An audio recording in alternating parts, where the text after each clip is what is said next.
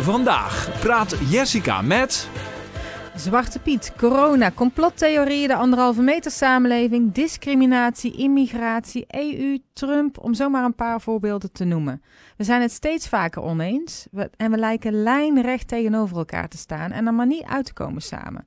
Het heeft me bezig gehouden de afgelopen tijd en ik maak me er zorgen om. Want als we steeds meer polariseren en ook de landelijke nieuwsmedia op tv daarin naar mijn idee niet altijd neutraal is en we dus mensen met een andere mening als negatief of als gekkies wegzetten, wat is dan straks het resultaat? Knokkend over straat samen?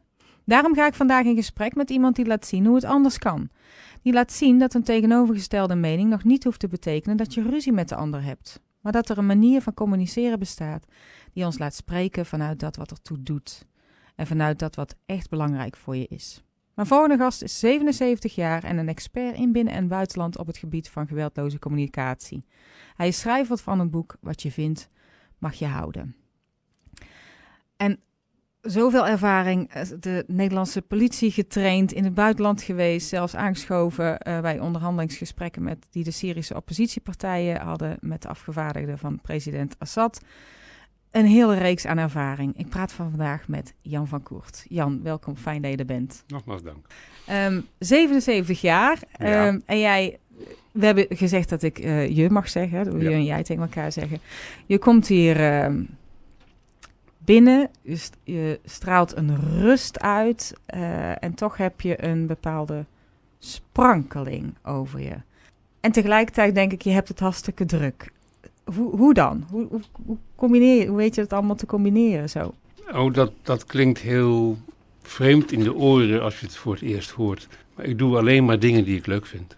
En dat wil niet zeggen dat je daar je geld niet mee kan verdienen. Want mensen denken van als ik alleen maar doe wat ik leuk vind, ja, dan moet ik alsmaar mijn hobby uitoefenen. Nou, geld als communicatie kan ik wel zien voor mij als een hobby. Mm -hmm. Maar daarnaast was een, een gesprek in, uh, in Oosterhout met jou, of uh, reizen, of uh, een nieuwe training ontwikkelen. Daar krijg ik zoveel plezier uit. En als ik plezier in mijn hart heb, dan ben ik ook rustig. En dat straalt uit. 77 jaar of niet? Ja. en je bent ook schrijver van het boek Wat je vindt mag je houden. Wat bedoel je daarmee? hoe ruig mag ik praten? Uh, zeg maar gewoon in, wat je. Nou, ik zal een net woord gebruiken. Het interesseert me geen aap wat je ergens van vindt. Wat wel belangrijk voor me is, is wat iets, datzelfde, wat dat met je doet. Wat het in je oproept. Wat het doet met je gevoelens en of dit alles waar je naar verlangt wel of niet invult. Kun je daar eens een voorbeeld bij geven? Jawel hoor. Uh, als je mij vraagt om mijn mening over wat er in Kamp Mora is gebeurd, dan krijg je mijn mening niet. Maar dan, wat ik je dan vertel, en dat doe ik bij deze, is dat ik het als diep triest ervaar. En dat ik er heel verdrietig van word. En soms ook heel boos als ik zie hoe landen en organisaties omgaan met medemensen. Dat, dat is bijna niet verwerkbaar emotioneel. Zo, zo'n impact heeft dat op mij. Hmm. Maar je zegt, ik, je krijgt mijn mening niet. Hoezo krijg ik je mening dan niet? Omdat als ik mijn mening ge zou geven, en die heb ik niet, maar als ik een mening zou hebben en zou geven, dan krijg ik jouw mening daar tegenover. En dan gaan we samen in discussie. En dan gaan we kijken wie er wint. En communiceren gaat niet over winnen of verliezen. Met elkaar communiceren betekent contact maken en naar elkaar luisteren. En al dan niet begrip kunnen hebben voor wat die ander denkt. En wat hij voelt en wat hij nodig heeft. En is dat dan ook wat geweldloze communicatie voor je is? Primair. Geweldloze communicatie gaat ervan uit dat alle mensen hetzelfde zijn. En dan zal ik het niet uitgebreid doen vandaag. Ik zal er eentje uitpakken. Alle mensen ongeacht ras of geloof of wat ook, zijn maar uit op één ding. Namelijk datgene doen waar, en krijgen waarmee ze hun behoeften kunnen invullen. Jij doet dat met dit radioprogramma. Ik doe dat door aan de andere kant te gaan zitten, door jouw vragen te beantwoorden. Dat doe ik omdat het mijn behoeften invult. En ik kan vol respect naar de jouwe kijken zonder dat ik de, de mijne maak. Dat mag bij jou blijven. De mijne maak? Wat bedoel je dan? Jouw behoeften zijn de mijne niet. En als ik denk dat ik daarvoor verantwoordelijk word gemaakt, dan krijg ik juist een grond voor ruzie. Dus kort door de bocht gezegd, Niemand is verantwoordelijk om mijn behoeften in te vullen. Meneer Rutte niet, mijn vrouw niet, jullie niet, niemand niet. Die verantwoordelijkheid draag ik alleen maar zelf. De manier waarop ik dat doe, dus de, de keuzes die ik daarin maak en de strategieën die ik daarbij ontwikkel, zijn mijn eigen verantwoordelijkheid. En die kunnen haak staan op wat jij leuk vindt. En daar kunnen we het dan samen over hebben. En dan zeg je het, het, ik weet niet of het zo precies in die woorden zijn, maar het interesseert je geen aap wat, eh, wat ik dus ergens van vind. Ik kan me voorstellen dat mensen denken, nou ja, eh, hallo, dus dan doe ik er niet toe voor jou. Dat doet, mijn mening doet er niet toe, dus ik doe er niet toe voor jou. Waar zit dan het verschil in? Omdat ik zo diep besef dat jij niet je mening bent. Jij bent veel meer dan dat. Je bent een mens en in de kern van je mens zijn ben je net als ik hetzelfde. En dat is liefde. Kijk maar een pasgeboren baby in de ogen en dan weet je hoe je ter wereld kwam. Dat zijn we geworden. We zijn geworden een ego en die hebben we nodig op deze wereld om te kunnen overleven. Je gedachtepatronen eigenlijk dan, hè? Je persoonlijkheid, zeg Ja. maar. Mhm. Ja, het ego. En met een ego is niks mis. Jij hebt er één, ik heb er één. En je moet hem ook niet proberen weg te poetsen, want dat wordt alleen maar dikker en vetter en groter van. dat lukt niet, nee. Maar ik wil me ervan bewust zijn dat ik een ego heb, maar niet ben. Ik ben meer dan dat. Ik ben meer dan mijn denken. En, en dan, dan communiceer je dus, neem je zelf je verantwoordelijkheid voor wat Mhm. jij nodig hebt. Ja. Communiceert dus niet van je denken, maar vanuit je behoeften. Ja. Maar hoe weet je dan het verschil? Dat is een vraag waar ik eventjes op wil kouwen, eigenlijk, merk ik. Omdat dat niet zo makkelijk uit te leggen is. Ehm, voor mezelf kan ik het verschil helder houden door te beseffen vanuit welke intentie doe ik überhaupt mijn mond open. Doe ik mijn mond open om te krijgen van jou wat ik hebben wil? Wat natuurlijk, wat, wat ik denk heel veel mensen doen, onbewust. Ja, omdat we helaas dat niet anders hebben geleerd. Ja, jij moet iets doen voor mij, want dan denk ik dat ik gelukkiger, er gelukkig van word. En Ja. jij wil het mij niet geven en dus krijgen wij bonje. Ja. Ja? Nou, hopelijk niet vandaag. maar Nee, ja. vandaag, vandaag niet. En je, je zal vreselijk je best moeten doen om het wel te krijgen. Ja. Ik kan me niet voorstellen. Maar ik kan vol respect kijken en luisteren naar dat wat jij nodig hebt. En jij kunt mij vragen of ik bereid ben om iets te doen of om iets te zeggen, waardoor ik jouw behoefte invul. Maar ik heb ook alle ruimte en recht om daar nee tegen te zeggen, zonder dat je daar boos over wordt. En als, maar dan, het klinkt heel mooi wat je zegt, hè? Dus, maar kun je daar eens een voorbeeld bij geven? Nog, we gaan zo naar het volgende liedje toe, maar toch eventjes kort. Kun je daar eens een voorbeeld bij geven? Bij wat nou een voorbeeld kan zijn van hoe vraag je dan vanuit je behoefte, vanuit wat je nodig hebt? En hoe kun zou je daar dan op kunnen reageren? Vanuit die geweldloosheid. Ja, ik ben nooit zo sterk in, in ter plekke eh, voorbeeldjes bedenken. Dus ik stel voor, draai eerst je muziekje en dan kom ik met mijn voorbeeld. Is dat oké voor jou? Gaan we doen. I pray you'll be. Wat een prachtig nummer van Andrea Bocelli en Celine Dion. Ja. Is dat ook de reden voor je keuze? Ik ben eh, van jongs af aan opgevoed met opera. En eh, deze zanger is een operazanger, daar ken ik hem in eerste instantie van. En als ik hem dan hoor, dit toch wat moderne muziek hoor zingen met, met Celine Dion samen. En de passie die ze daar samen inleggen, dan gaat mijn hart helemaal open. En ik heb graag een open hart. Hmm. Dus ik luister er graag naar, want dan, ook al heb ik een chagrijnige bui, wat ook mij overkomt af en toe. En ik zou dit soort muziek beluisteren, dan is het gelijk over. Dan is het klaar. Ja. Weet je, dan denk ik, er is zoveel schoonheid in de wereld.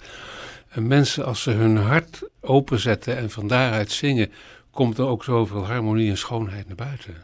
Ik word er heel rustig van, van het nummer. Ja. Mooi. Ja. Hey, we, eh, Jan Verkoert, ehm, trainer in geweldloze communicatie, schrijver. ehm, we gingen er net uit voor het nummer. En toen vroeg ik aan jou, kun je een voorbeeld geven van geweldloze communicatie? En zei, nou, daar kom, ik, daar kom ik graag zo op terug. Of zoiets in die strekking, zei je. Ja, maar is precies. dat, is dat niet al een heel mooi voorbeeld van hoe je dan communiceert? Ja, want als ik jou hoor vragen om met een voorbeeld te komen, voel ik in eerste instantie wat ongemak, omdat ik ze niet allemaal zo uit mijn mouw schud. En ik heb ook niet een interview als dit voorbereid met een zak vol allemaal dingen die ik graag zou willen zeggen. Ik laat me leiden door wat er in het moment is. En in dat moment was dat ongemak en had ik eh, gewoon even behoefte aan wat, wat ruimte om mijn gedachten te vormen. En in feite heb ik door dat uit te spreken het voorbeeld gegeven. Want wat bedoel je dan met je behoefte uitspreken? Mijn behoefte is, een van mijn behoeften is tijd en rust en ruimte. Ik had even ruimte nodig om iets te kunnen bedenken. En toen deed ik het verzoek van ben je bereid om vast door te schakelen naar de muziek? Dan heb ik even tijd. Hmm. En ik zei ja. Uh, ja. Maar stel nou... Je... Simpel kan het. ja, in dit geval heel simpel. Maar stel nou je zit in een situatie dat de ander zegt... Kan natuurlijk een heel andere situatie zijn. Hè? Maar van, ja. nee, ik heb een andere behoefte. Ik ja. wil iets anders dan, dan, dan dat jij wil. Ja. Nou, zegt die, meest, die ander zegt meestal niet, ik heb een andere behoefte. Nee, die, dat is waar. Dat is nou, maakt het lastiger, hè? Die, die heeft meteen een mening gewoon, bovenop. Die andere zegt gewoon nee.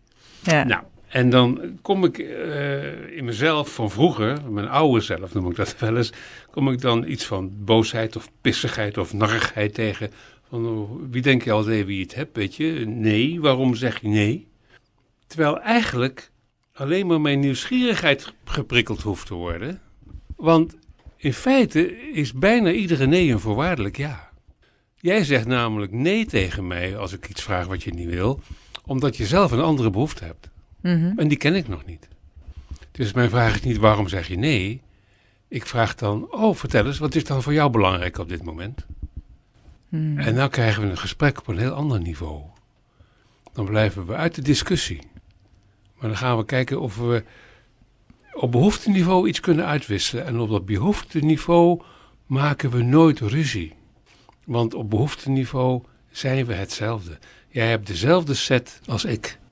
Of meneer Aquasi, of meneer Rutte, of meneer De Jong. Of, noem ze, noem, alle mensen hebben diezelfde set behoeften, een stuk of vijftig. Als je ze uitschrijft. Ja, zoals? Uh, erkenning, gezien worden, ertoe doen, uh, liefde, warmte, zorg, ondersteuning. Hoeveel wil je hebben? Ja. En van daaruit praat je dan met elkaar. En van daaruit vraag je ook door naar die ander. Ja. Ik Maar die ander zal misschien niet zo snel geneigd zijn om aan jou diezelfde vraag te stellen. Hoeft ook niet. Waarom zou die? Want daar kom je dan zelf mee. Daar kom ik zelf mee als het belangrijk is. Nou klinkt het heel gemakkelijk. Ja. Hè, maar goed, nou ben jij een... Doe het pas ex- 22 Ja, jaar. precies, een expert. maar hoe gemakkelijk is dit om te leren? Nou, ik citeer Marshall Rosenberg dan maar. Eerst op zijn Engels en dan in het Nederlands. It's De grondlegger van Het- geweldloze ja. communicatie. Het is simple and not easy. Ja. Het is dus eenvoudig, maar niet makkelijk. Ja. Omdat we er zo niet in opgevoed zijn. Dus dat de woorden zijn ons zo onbekend. Dat mensen, ja, het vraagt tijd nodig om, om dat te leren. Het is ook een Om- automatisme, denk ik, hè? meteen Ja, eh, met je mening naar bovenop te zitten. Ja, maar goed. Als je kijkt naar, naar, naar opleidingsinstituten, daar leren de mensen discussiëren. Ze leren niet naar elkaar luisteren. Is dat dan ook het verschil tussen eh, ehm, de jakkals en de giraf? Bekend fenomeen in geweldloze communicatie. Nou, ik heb gelukkig het ego al genoemd. Ik, zeg altijd maar voor het gemak, eh, mijn ego die kun je ook jakhals noemen. Ja, En dat is degene die doordramt en die eh, zich nergens wat van aantrekt en gewoon zijn zin wil krijgen. En eh, wie denk je wel dat je voor je hebt? Dat is de jakhals staat daar symbool voor. Ja. Ja. En de- giraf die staat symbool internationaal voor geweldloze communicatie, omdat het het landdier is met het krachtigste hart. En geweldloos communiceren is de taal van het hart. Dat is de taal van het mededogen, de taal van de empathie. Hmm. Dat is de taal van jij mag er zijn en ik ook. En wat kunnen we samen bedenken dat we allebei door dezelfde deur kunnen? En heb jij heel veel ervaring op dit gebied. Hè? Ik noemde het eh, daar straks ook al. eh, bij politie, justitie, trainingen hier in Nederland, onder meer. Ook in het buitenland. Je hebt je bijdrage bij de onderhandelingen gegeven bij de Syrische oppositiepartijen met de Mhm. afgevaardigden van president Assad. De tegenpartij, de, de oppositiepartij. Oppositiepartijen, dat zei ik, ja. Ehm, ik heb een filmpje op je web- je website gezien waarin je ziet dat mensen leren communiceren vanuit een behoefte, hè, zoals je dat net Mhm. ook al zei. Ehm, je ziet hoe dat dit in grote lijnen in zijn gang gaat. Ehm, maar wat doe jij dan precies bij die mensen? Wat is jouw rol daarin? Ik leer ze in eerste instantie de principes van geweldloos communiceren. En dat gaat over in feite vier stappen. Namelijk waarnemen zonder oordeel, je gevoelens uiten, je behoeften benoemen en, en al dan niet een verzoek doen. Dat lijkt me een hele gevoelige kwestie. Juist in zoiets. Ja. Ik, Het is niet eh, makkelijk. In alle eerlijkheid, de eerste vier dagen vlogen ze alle kanten uit, behalve de kant die wij graag wilden.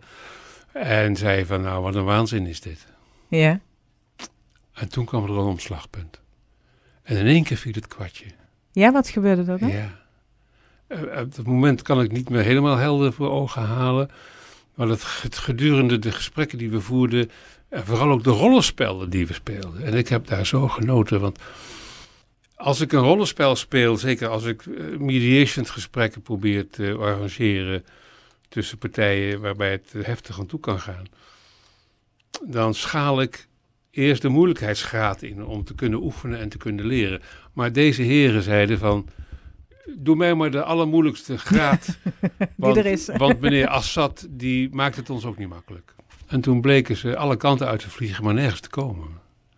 Dus toen we de moeilijkheidsgraad gingen terugschakelen naar, van 5 naar niveau 2, kwamen ze uit hun discussiesfeer en konden ze ook makkelijker luisteren naar de andere partij. En toen gebeurden er dingen. En in één keer viel daar, daar vielen die kwartjes. Hé, hey, wacht even. Ja. Wat doet Ik het dan zit- met jou als ik je dat zit zo dan, ziet? Ik zit gewoon in mijn, in mijn uppie dan ontzettend te vieren. Ja? En ook dat is een van mijn universele menselijke behoeften. Rouwen en vieren. En het liefste doe ik vieren natuurlijk, dat is duidelijk. En dat heb ik daar echt met volle teugen gedaan. Ja. Ja. Ik, ik, ik kan nog echt vol ontroering terugdenken aan die tijd. Ja. ja. Ik zie het ook aan je, dat het je nu nog raakt. Ja. Wat mooi. Ja, dat was een heftige man van een jaar of 51.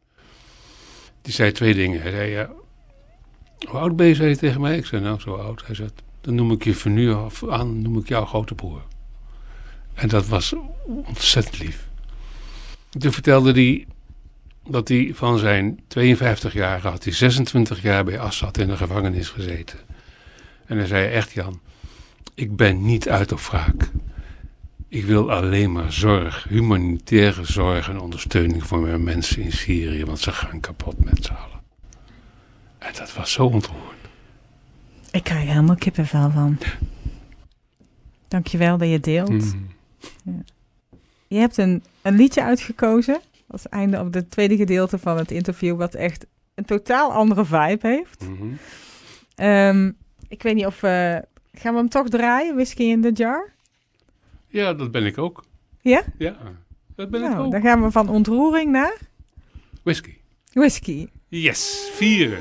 vieren van het leven. Samen met de Ieren. As I was going over the Kerry Mountains, in the jar. Jan van Koert, trainer geweldloze communicatie. We gingen net van ontroering, eh, waarbij je dat ook echt liet zien. Je kreeg tranen in je ogen, kreeg gewoon kippenvel van. Zo echt kwam het bij me binnen. Naar, ehm, naar dit nummer. Ehm, vertel, waarom deze keuze? Eh, het, eigenlijk ligt er een directe link met die dankbaarheid van daar straks. Uit onze rubriek Dankjewel. Namelijk, ja, toen ik eh, namelijk in de auto onderweg ging in 1998 naar Noord-Ierland, naar het congres, waar ik toevallig geweest dus geweldloze communicatie tegenkwam, draaide mijn vriendin dat nummer in de auto. Dat had ik, had ik nog nooit gehoord. Dat, die kende ik helemaal niet. En dat maakte toen een hele grote impact op me. En ik heb toen op een gegeven moment een hele grote dikke cd-box gekocht van, eh, van de Dubliners. En daar zit die ook in. Ja. Dus, dus in feite is het ook eigenlijk wel weer een dankjewel naar, eh, naar haar en van toen. Ja. Ja. En nou zei ik net al, hè, van, ehm, we gingen net van ontroering naar het leven vieren, zoals jij het noemt. Is dat ook zo? Zoals emoties bij jou gaan, gaan die eh, snel? Bijvoorbeeld, want je hoort wel eens dat mensen, wanneer ze hun emoties doorleven, dat je ook sneller eh, je kunt benoemen, sneller ook door je heen kan gaan. Ervaar je dat ook zo? Of is dat toch anders? Eh, als mensen bereid zijn om hun emotie toe te laten, zijn ze hem heel snel kwijt. Als ze er tegen vechten, blijft die. En wordt die groter. En dat geldt eh, zeker als het eh, om boosheid bijvoorbeeld Mhm. Mensen kunnen jarenlang boos zijn. En dan, dan moet je naar het Simili-diner of zo. Het is geen reclame, maar dan toch, weet je. Dan... En dan denk ik, waar zitten die mensen dan op te wachten? En dan eigenlijk is mijn vermoeden, in zijn algemeenheid gesproken, dat wat er dan mist, is van één of twee kanten iets wat inlevingsvermogen of empathie heet. En jij pakt hem dan op. eh, je hebt dus elders gezegd ehm, dat het cadeautjes zijn. Alles wat je kan triggeren, triggeren zijn cadeautjes. Eh, dus hoe moet ik dan bijvoorbeeld zo'n boosheid zien? Bedoel je dat? Nou, ik ben eigenaar en alleen verantwoordelijk voor mijn innerlijke wereld. Wat wil zeggen dat als ik boos ben, dan is dat mijn boosheid die voortkomt uit één of meer niet ingevulde behoeften. En daar ben jij niet verantwoordelijk voor. Maar ik kan misschien toch wel iets doen waardoor jij boos wordt? Ja, en dan ben je wel de aanleiding voor de boosheid, maar niet de oorzaak. De oorzaak zit altijd in mij. En met dat besef en de helderheid en de, het bewustzijn, en dat kost gewoon tijd, dat heeft mij ook heel veel tijd gekost, het bewustzijn gaan ontwikkelen om helder te krijgen vanuit welke niet ingevulde behoefte die boosheid ontstaat, dan is die weg. Hmm. Maar we zijn al helemaal niet opgevoed met behoeftewoorden.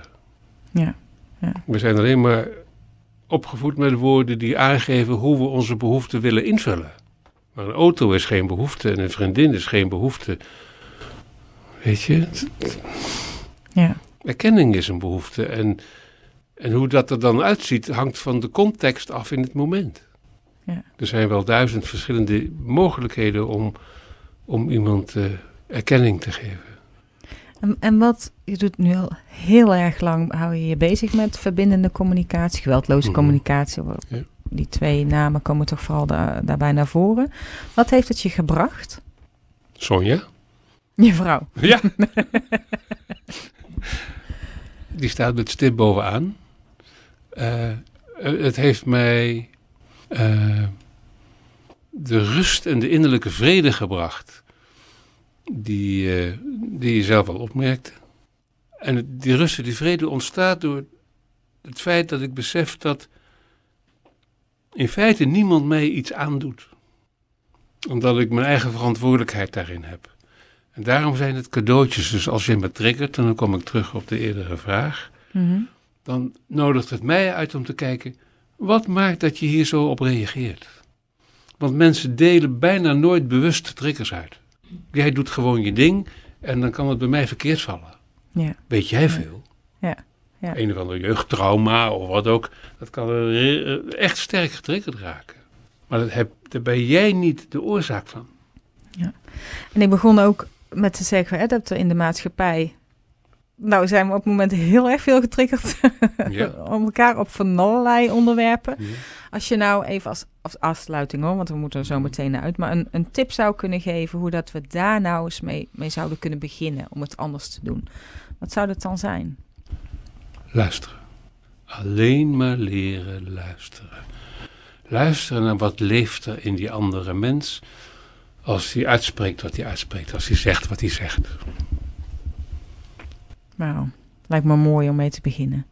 En om ons interview mee te eindigen ook. Maar ook tot de volgende keer. Dankjewel Jan. We sluiten af met een, eh, met een laatste nummer van jou. Een speciale versie van eh, Louis Armstrong, What a Wonderful World. Ik denk dat het liedje en de intro voor zich spreekt. Mag ik dat zo zeggen? Ja. Luister mee. Dankjewel Jan. What a wonderful luisteren naar deze aflevering van Yes Radio. Like en deel deze video en vergeet je vooral niet te abonneren. En neem ook eens een kijkje op onze Facebookpagina en geef ons een dikke like. Tot yes!